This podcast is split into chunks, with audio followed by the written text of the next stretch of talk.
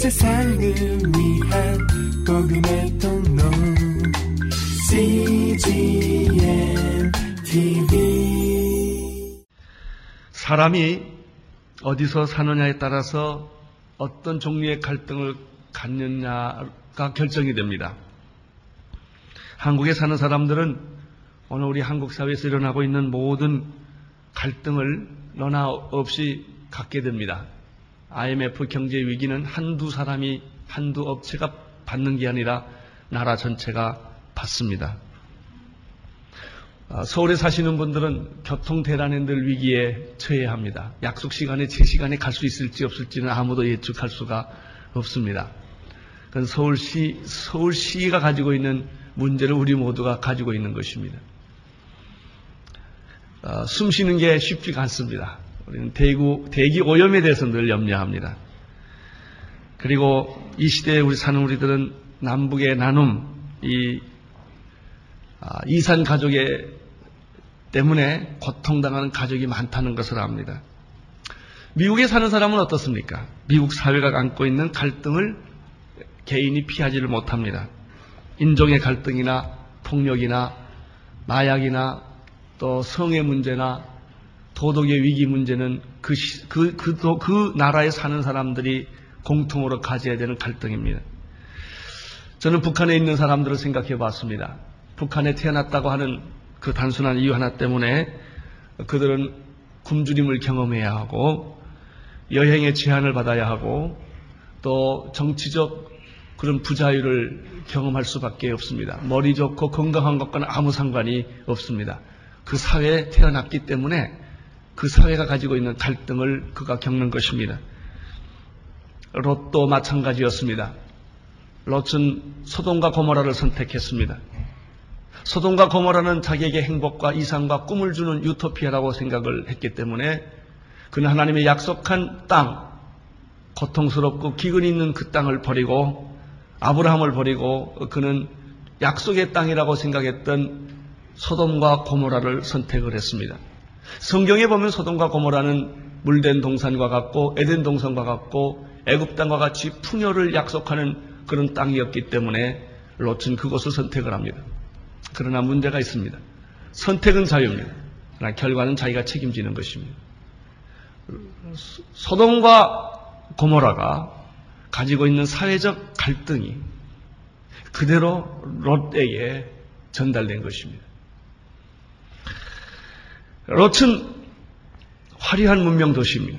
모든 사람에게 매력을 줄만하고 소돔에 가서 한번 살아보고 싶은 그런 충동을 주는 도시입니다. 그러나 소돔은 두 얼굴을 가지고 있습니다. 이 세상에서 가장 죄가 관영했던 저주받은 도시입니다. 하나님의 유황불로 심판을 받을 수밖에 없었던 그런 도시였습니다. 소돔은 두 얼굴을 가지고 있었습니다. 한쪽에는 매력이 있었습니다.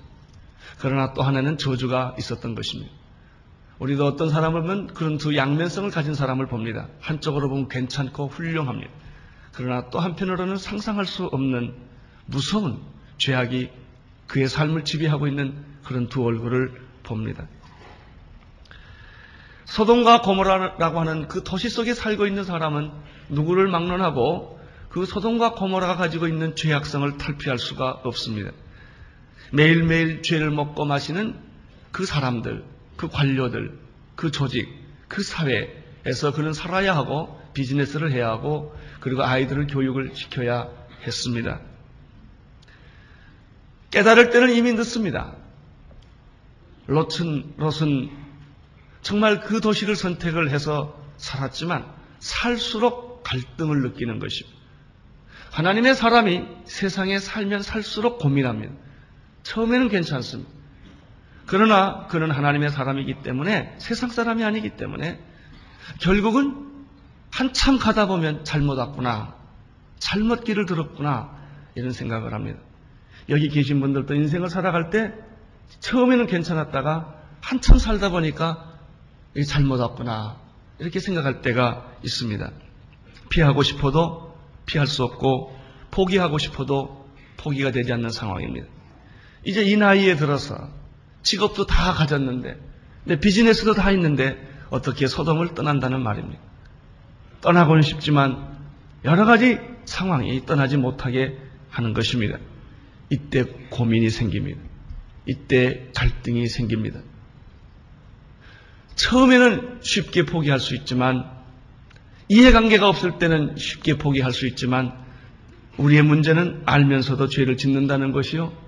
잘못된 줄 알면서도 그 직장을 계속 다닌다는 것이요.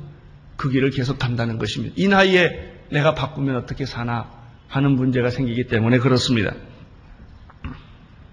롯은 더 깊은 고민과 갈등에 빠지게 됩니다. 그 이유는 그가 소돔에 살고 있기 때문에 그렇습니다. 1절, 2절을 함께 보시겠습니다. 시작. 날이 저물 때 그 두 천사가 소돔에 이르니 마침 롯이 성문, 소돔 성문에 앉았다가 그들을 보고 일어나 영접하고 땅에 엎드려 절하여 가로되 내 주여 돌이켜 종의 집으로 들어와 발을 씻고 주무시고 일찍 일어나 갈 길을 가소서 그들이 가로되 아니라 우리가 거리에서 경외하리라 두 천사는 아브라함의 거처를 떠나 소돔성으로 갔습니다. 정, 정오에 에, 만났는데 날이 저물 때 에, 그들은 소돔성에 도착하게 됩니다. 그런데 1절에 보면 마침 롯이 소돔 성 문에 앉았다가 그들을 보았다 이렇게 되어 있습니다. 우리는 롯이 소돔 성문에 앉아 있는 모습을 봅니다. 왜 거기에 앉아 있는지, 롯이 거기서 뭘 하고 있는지는 잘 몰라요. 분명한 사실 하나는 롯이 천사를 영접하기에 있었던 것은 아니라는 것입니다. 왜냐하면 천사가 오는 것을 전혀 몰랐기 때문이죠. 롯은 왜 소돔 성문에 앉아 있었을까? 우리는 여기서 롯이 깊이 고민하고 갈등하는 모습을 상상해 볼 수가 있습니다. 어, 대부분의 많은 사람들이 어, 충격을 받았거나 그리고 자기가 원하는 일들이 안 되었거나 절망할 때는 괜히 한강변에 와가서 앉아서 우두커니 있습니다. 또 남산도 어슬렁어슬렁 올라가서 벤치에 앉아서 허공을 쳐다보고 있지요. 저는 롯의 그런 모습을 상상을 했습니다. 롯이 유토피아인 줄 알았는데, 아, 소돔이. 그 도시에만 가면 행복이 기다리고 있는 줄 알았는데, 살면 살수록, 돈을 벌면 벌수록, 높인 주위에 올라가면 올라갈수록, 성공을 한 손에 거머쥐면 모든 것이 다 된 줄 알았는데, 그렇게 살면 살수록 그게 아니라는 거예요. 이제는 바꾸기는 너무나 나이가 들었고 시간이 간 거예요. 고민은 깊어질 수밖에 없었죠. 여러분은 어떻습니까? 괜찮습니까? 지금 가지고 있는 직업 괜찮습니까? 살고 있는 것 괜찮습니까? 그 결혼 괜찮습니까? 고민이 깊어지는 것입니다. 롯은 어떤 사람입니까? 원래 그는 하나님의 사람 아브라함의 조카로서 갈대아 우르를 함께 떠났던 사람입니다.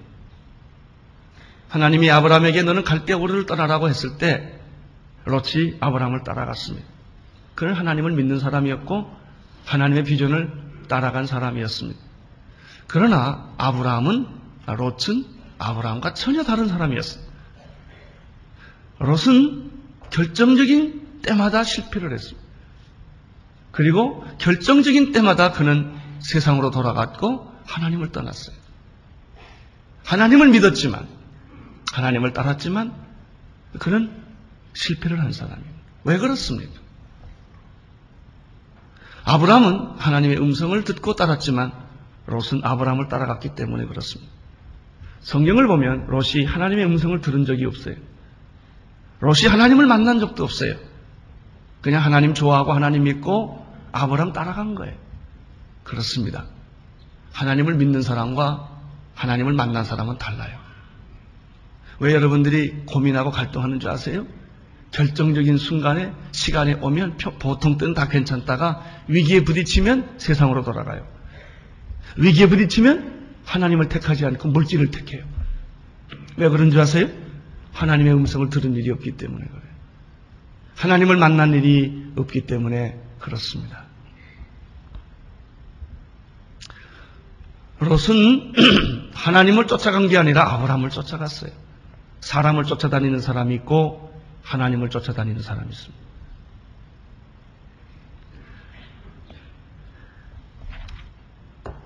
이런 사람이 신약에 또 한 사람이 있습니다. 성령 받기 전에 베드로요. 베드로입니다. 베드로는 예수가 참 좋았습니다. 예수를 만나는 순간에 매력을 느꼈어요. 저 사람을 따라가야 되겠다. 집도 가정도 다 버리고 그는 예수님을 따라다녔습니다. 너무 좋았어요. 그러나 베드로의 사랑은 인간적인 사랑이었고 베드로의 신앙은 인간적이었어요. 그래서 다 잘 믿는 것 같았어요. 예수님이 어느 날 내가 십자가 못 박혀 죽을 것이라고 베드로에게 이야기했을 때 베드로는 자기의 충성심을 표현했습니다. 주님 절대로 그런 일이 있을 수 없을 것입니다. 내가 당신을 죽기까지 따를 것입니다. 주님 그러지 마옵소서. 그때 예수님이 사탄아 너는 내 뒤로 물러가라. 이렇게 말을 했습니다. 그 사람이 베드로입니다. 예수님이 베드로의 발을 씻으려고 할 때 내 발을 절대 씻기지 못합니다. 라고 항변했던 사람이 예수님께서 내가 발을 안 씻으면 나와 너는 상관이 없다 그러니까 그러면 머리끝부터 발끝까지 다 씻어주십시오. 이렇게 오버액션을 잘했던 사람이 예수님이 체포를 당해서 끌려갈 때 누가복음 22장에 보면은 54절에 보면 멀찍이 쫓아갔다라는 표현이 있는데 이것이 베드로를 보여주는 말이에요. 여러분 왜 멀찍이 따라가요? 차라리 도망가지. 도망도 못 가고 가까이도 못 가는 것이 멀찍이 따라가는 거예요. 예수를 안 믿는 게 아니고 교회 안 나오는 것도 아니고 10년, 20년 믿어도 항상 들어오는 것도 아니고 나가는 것도 아니고 그냥 교회 주변을 늘 맴돌면서 예수 믿는 사람 얼마나 많다고요. 왜 그런 줄 아세요? 하나님 만난 일이 없어서 그래요. 하나님은 믿으세요. 만난 일이 없으세요. 부인하지는 않아요. 그러나 체험이 없어요. 이 사람이 베드로였습니다. 멀찍이 쫓아가는 것은 비겁한 것입니다. 비겁한 그의 믿음은 어떤 결과를 가져왔습니까? 예수님이 법정에서 재판을 받을 때 한 계집종 아이가 베드로 옆에 지나가면서 이렇게 간단한 말을 던집니다. 너도 예수와 한패 아니냐? 그랬더니 베드로는 강력하게 부인하면서 나는 그 사람을 모른다고 그럼 세 번이나 예수를 부인합니다. 사람은 언제 비겁해지고 사람은 언제 갈등할까요? 두 마음을 품을 때입니다. 마음을 정하면 갈등하지 않습니다. 이럴까 저럴까 믿을까 말까 이 사람하고 살까 말까 이러면 갈등이 생깁니다. 뒷걸음치고 후회하고 변명하고 도망가는 인생을 살게 되는 것이죠. 하나님을 안, 믿는, 안 믿는다는 게 아니에요. 확실히 믿는 게 없는 것 뿐입니다. 믿지도 않고 안 믿지도 않는 사람은 계속 갈등합니다. 그 갈등의 끝은 안 보입니다. 한 발은 세상에 한 발은 교회 두고 예수 믿는 사람들은 갈등할 수밖에 없습니다. 나는 오늘 여러분들이 두 발 다 교회에 있기를 바랍니다. 두 발 다 하나님께 있기를 바랍니다. 그러면 세상을 포기하는 것이냐? 그렇지 않아요. 하나님께 자기 삶을 의지하는 사람은 세상도 없습니다. 예수를 믿으면서도 성령 받지 못한 사람들은 갈등합니다. 여러분, 인간적으로 주님을 사랑하고 따라가면 갈등합니다. 바로 이 사람이 롯이었습니다. 그는 한때 하나님을 따랐고 하나님을 믿었고 하나님을 위해서 산 사람이었지만 결정적인 순간에는 그는 소돔을 택한 사람입니다. 선택은 자유입니다. 그러나 결과는 책임져야 합니다.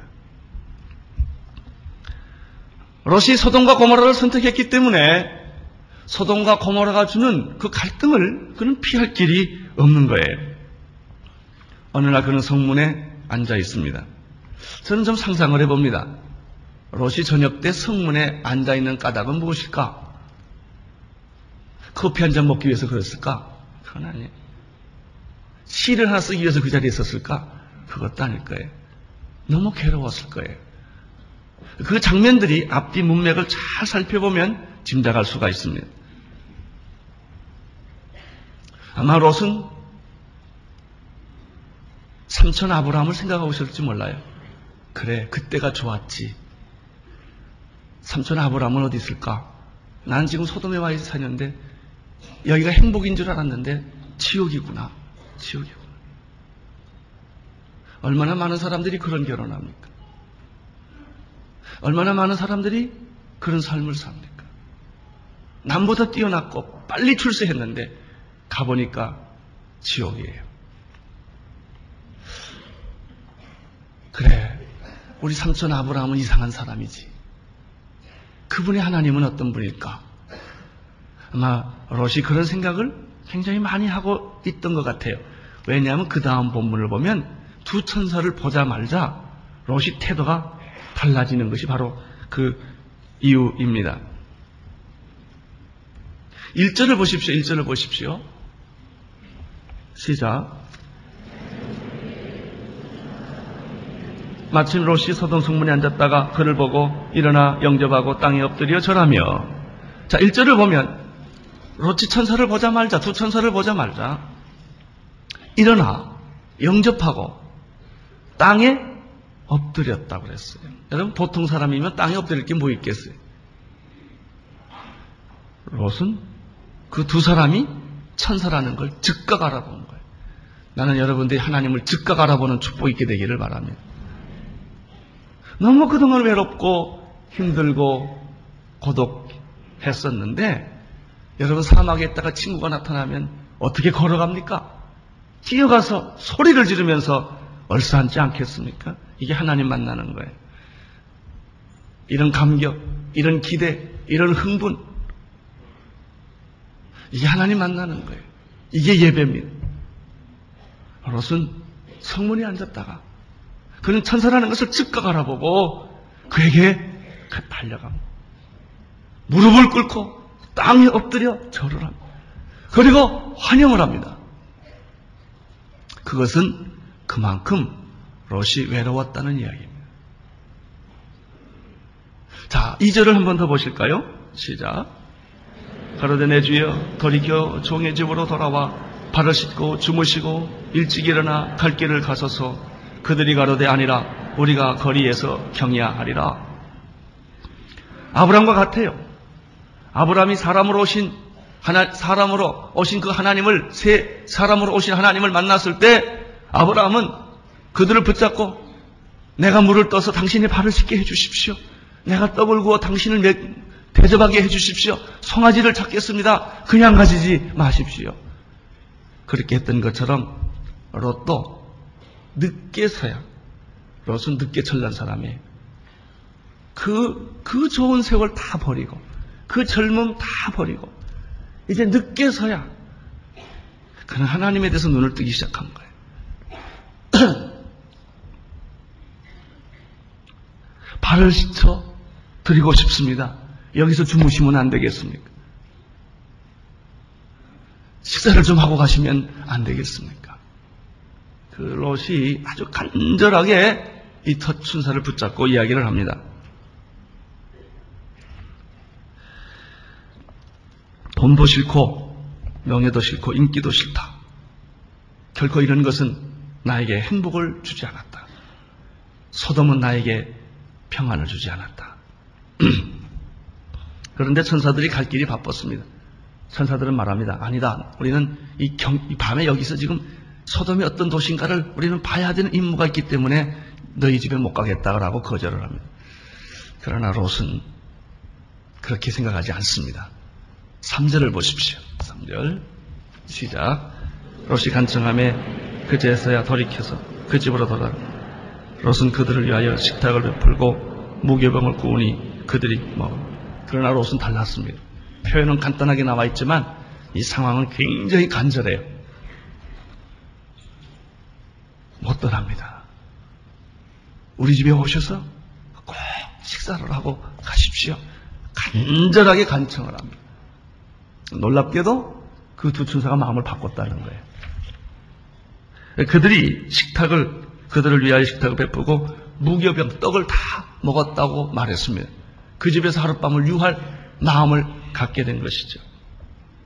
롯은 끈질기게 천사들을 결국 설득하고 맙니다. 여러분,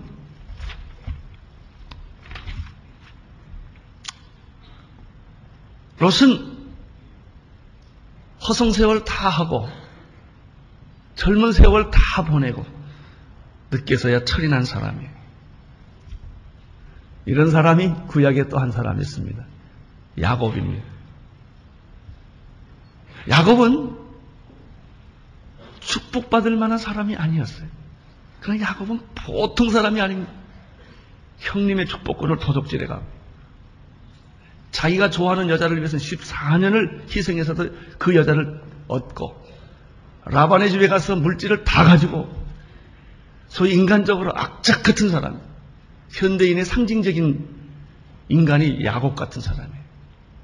산전수전 다 겪고 정말 어, 이북에서 뭐 삼팔 따라지 같이 나와가지고 맨 주먹으로 성공한 사람이에요. 이게 야곱입니다. 그는 다 얻었어요. 다 거머졌어요.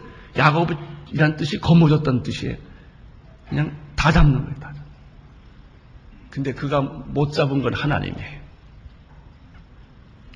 다 얻고 외롭고 다 가지고 불안한 거예요.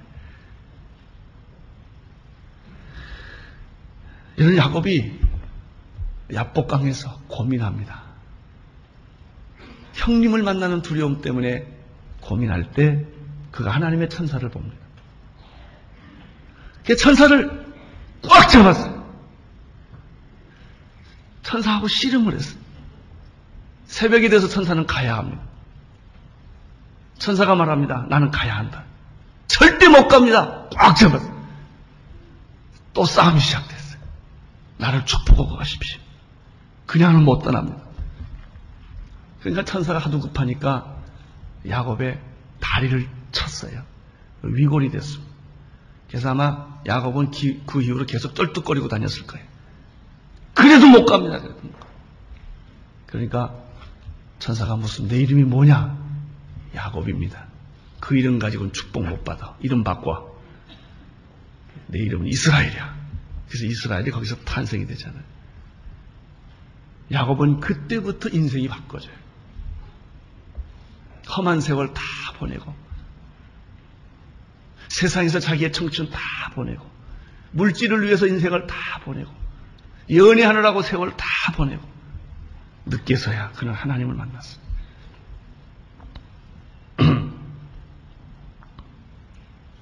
여러분 철이 늦게 나도 좋으니 하나님 꼭 붙잡으시기를 바랍니다.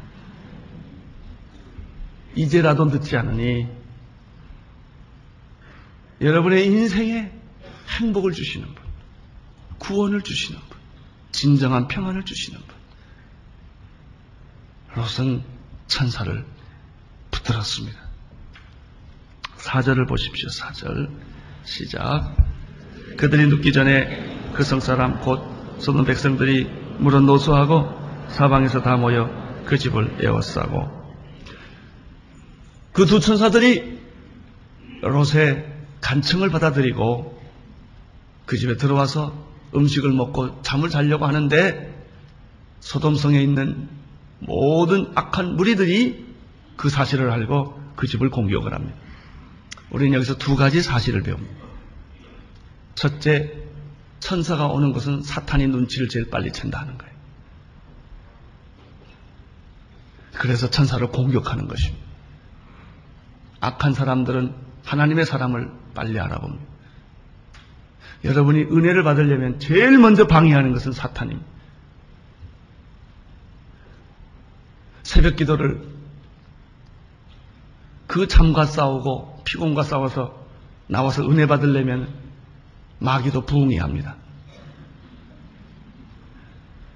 그래서 은혜 못 받게 졸게 합니다. 그래서 안 졸고 말씀을 잘 들으면 마귀는 재빨리 주차장으로 갑니다.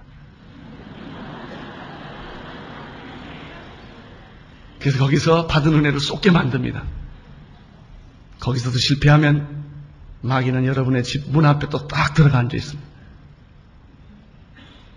여러분, 사탄은 여러분이 은혜 받는 걸 싫어합니다.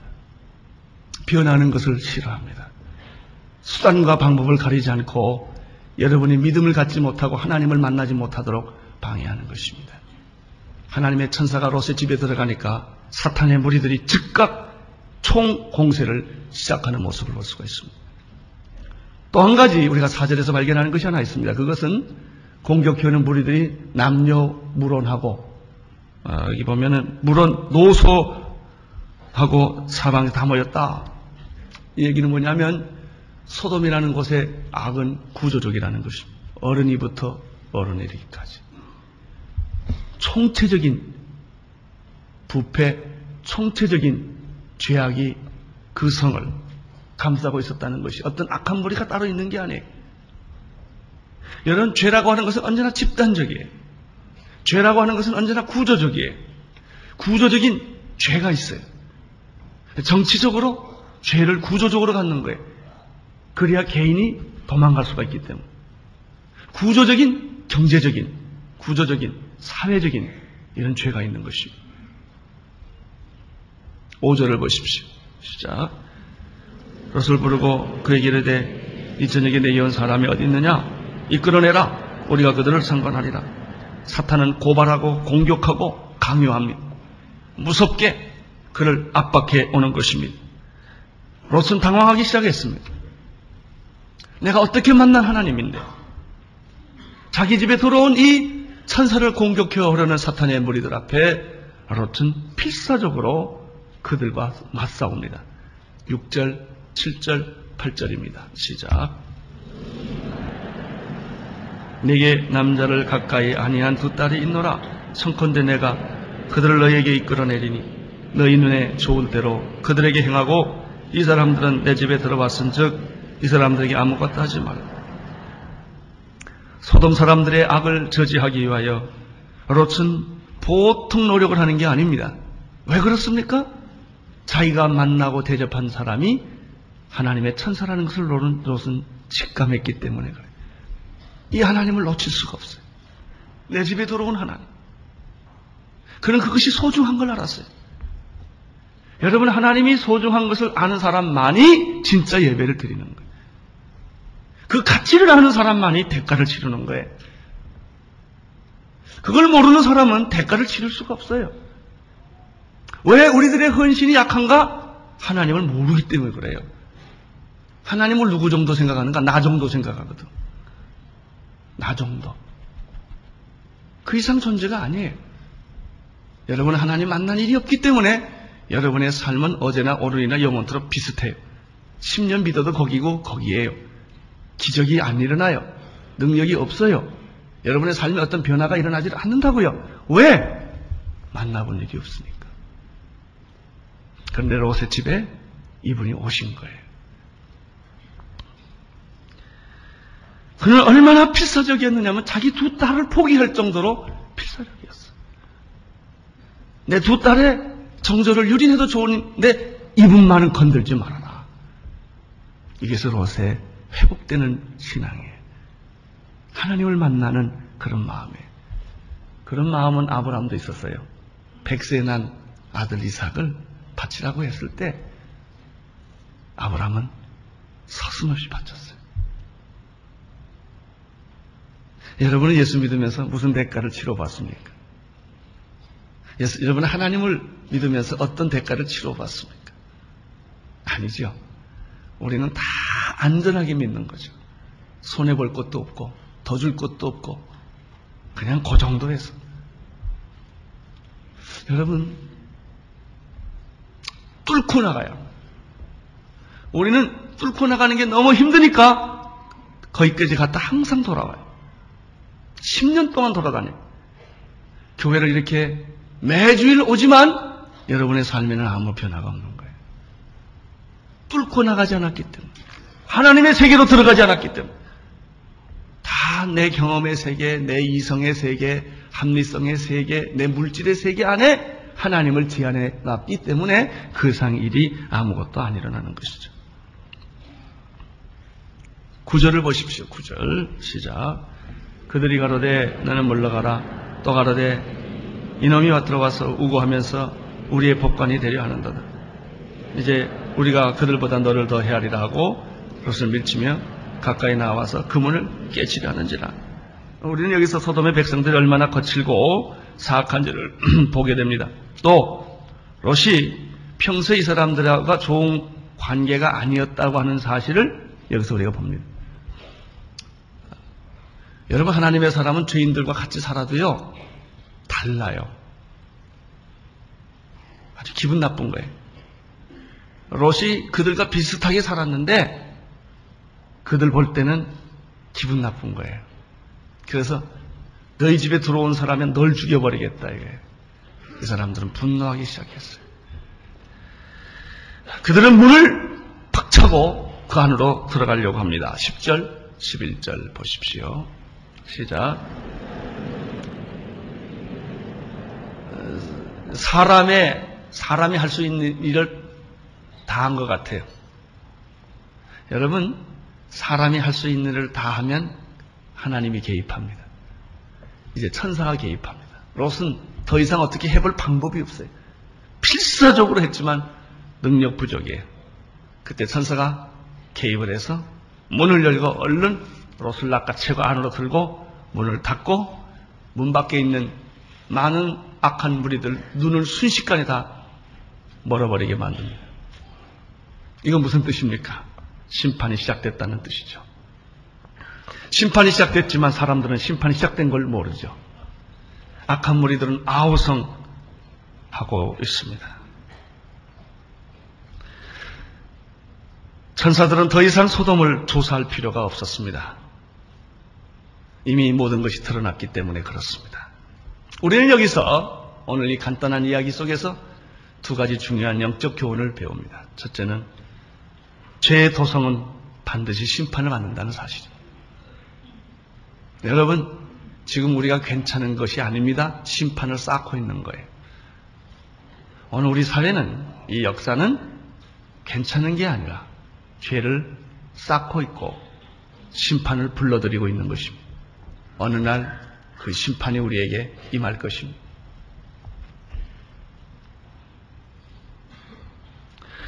이 지상에 수많은 나라들이 왔다 갔고 수많은 문명국이 세워졌다 사라졌습니다. 왜 그들이 사라졌고 왜 그나들이 멸망을 했습니까? 어떤 시대나 어떤 나라나 어떤 문명도 원리는 하나입니다. 죄 때문입니다.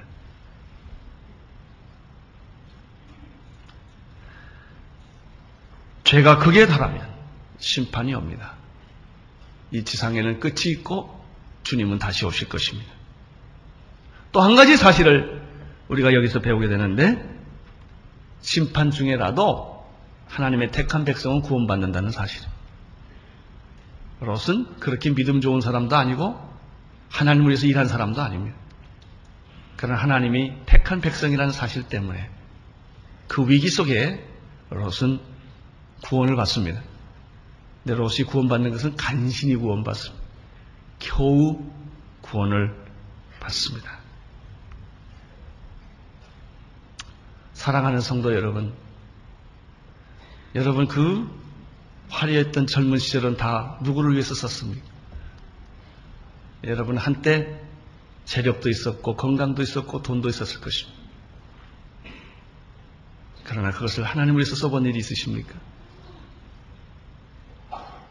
그러나 늦게라도 철이 난 건 감사한 일입니다. 나주를 멀리 떠나서 내 마음대로 세상을 살다가 주님이 이제야 내가 눈을 뜨고 세상은 그렇게 내가 생각했던 이 유토피아나 행복이나 이상을 주는 것이 아니라는 걸 내가 이제야 압니다. 하나님께 돌아옵니다.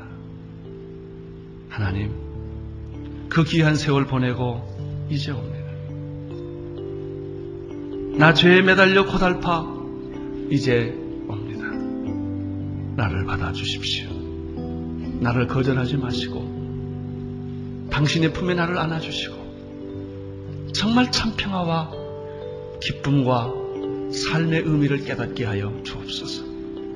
이제 남은 생애를 주님을 위해 살기를 원합니다. 주님, 내가 하나님께로 더 가까이 가기를 원합니다. 내가 예수 믿는다고 하지만 언제나 예수님 주변을 맴돌았을 뿐입니다. 내가 하나님을 믿는다고 하지만 하나님을 만난 적은 없습니다.